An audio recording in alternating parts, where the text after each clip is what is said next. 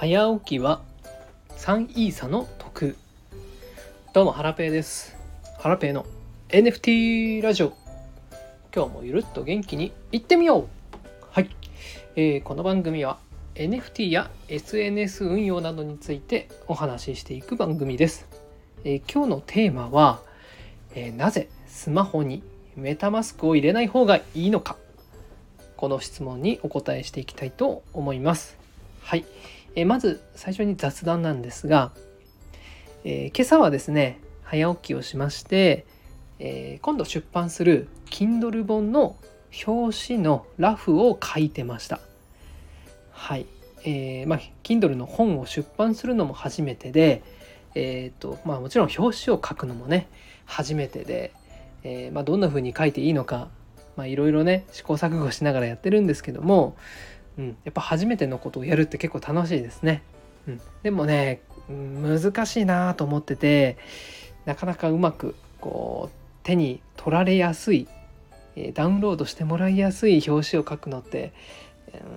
結構難易度高いなというふうに感じました。で、えっと、Kindle の本、まあ書籍ですね。これってやっぱり中身、文章、書いてる内容も結構大事なんですが、それと同じかそれ以上に表紙ってやっぱ大事だなというふうに思っていて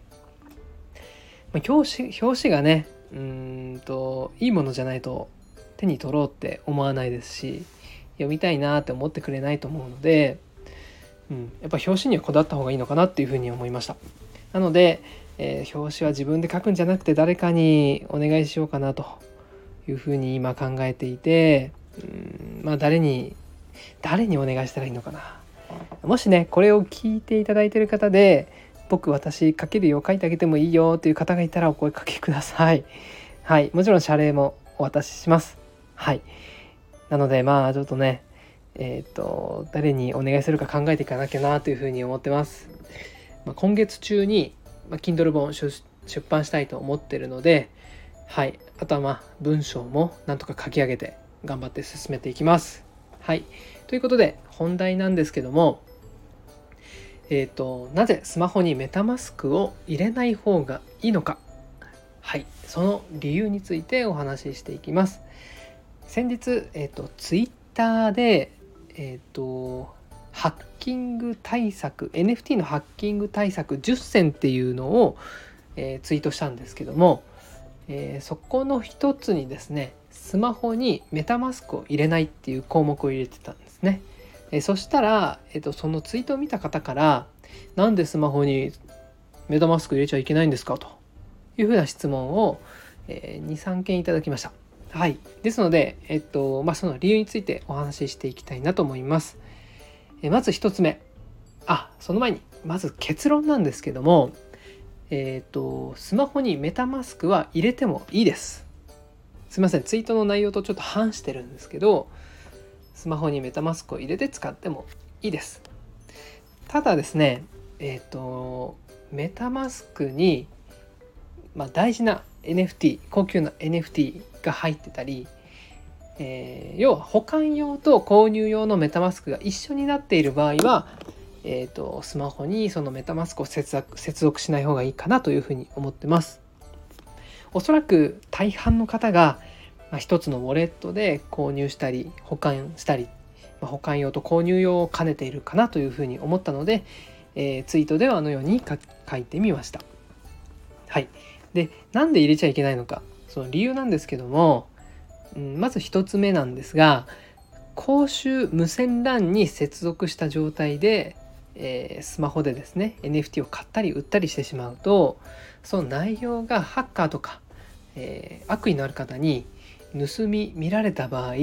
あなたのウォレットがハッキングされてしまう可能性があるんですね。そういった事例が、えーとまあ、Twitter とかブログとかにもありましてなので、えっとまあ、外出先ではですね公衆無線 LAN につないで NFT を触らない方がいいです。なので、まあ、無線 LAN につないで NFT を買っちゃダメってこう意識するのが大事なんですけども、まあ、人間なのでそれをうっかり忘れちゃったりうん気が付いたらなぜか無線 LAN にこうつながってる時とかってありませんか？なんかそういう状態にで取引しちゃわないようにもうそもそもねウォレットの中にメタマスクを入れない方がいいんじゃないかなというのが、まあ、今回理由の一つに挙げさせていただいたものです。はい。えっ、ー、とまあ公衆無線 LAN ね基本はまあ使わないと思うんですが外出している時旅行に行ってる時とかはやっぱりねどうしてもつなぎたくなる時ありますよね。はいですのでまあメタマスクはね外出する時、まあ、ホテルに行く時とかはあのー、アプリをねアンインストールしちゃったりしてもいいのかなというふうに思います。はいであともう一つ理由がありまして2つ目の理由なんですがオフ会とかに行った際にうんまあめったにないと思うんですけど監禁とか拉致とかで連れ去られて、えー、こう無理やりですねこう脅されてメタマスクの中にある NFT とか仮想通貨を引き出されないようにするために、まあ、携帯にメタマスクを入れない方がいいんじゃないかなというふうに思いました。まあ 基本的にはないと思います。日本ですしねないと思いますが海外では結構ねこれあるみたいなんですよ。うん、特にね高級な NFT を持っている人とかよくねその自慢をしてる人とかが、まあ、こういう事件に巻き込まれやすいみたいなんですけどもはいえー、まあこういうね事件に巻き込まれないのが大事なんですがもし巻き込まれた時に、まあ、メタマスクに入ってメタマスクがそもそもスマホに入っていないっていうのが大事だと思うので、うんまあ、この理由からですねアプリにスマホスマホのスマホにですねメタマスクを入れない方がいいんじゃないかというふうなツイートをさせていただきました。でこれの対策なんですけども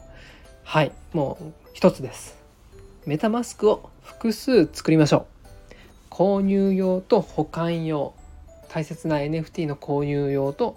保管用にこう分けてスマホに入れるのは購入用のメタマスクにしましょう。まあ、そうすればね、まあ、仮に仮にハッキングされたとしても被害は少ないですし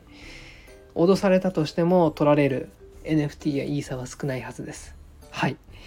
ですのでまだですね、えー、購入用と保管用のメタマスク複数作成できてない方は早めに作っちゃいましょ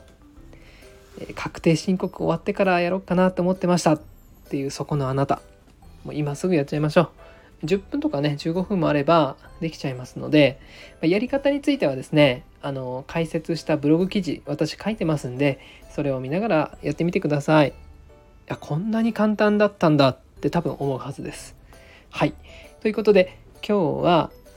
スマホにメタマスクのアプリを入れない方がいい理由についてお話しさせていただきました。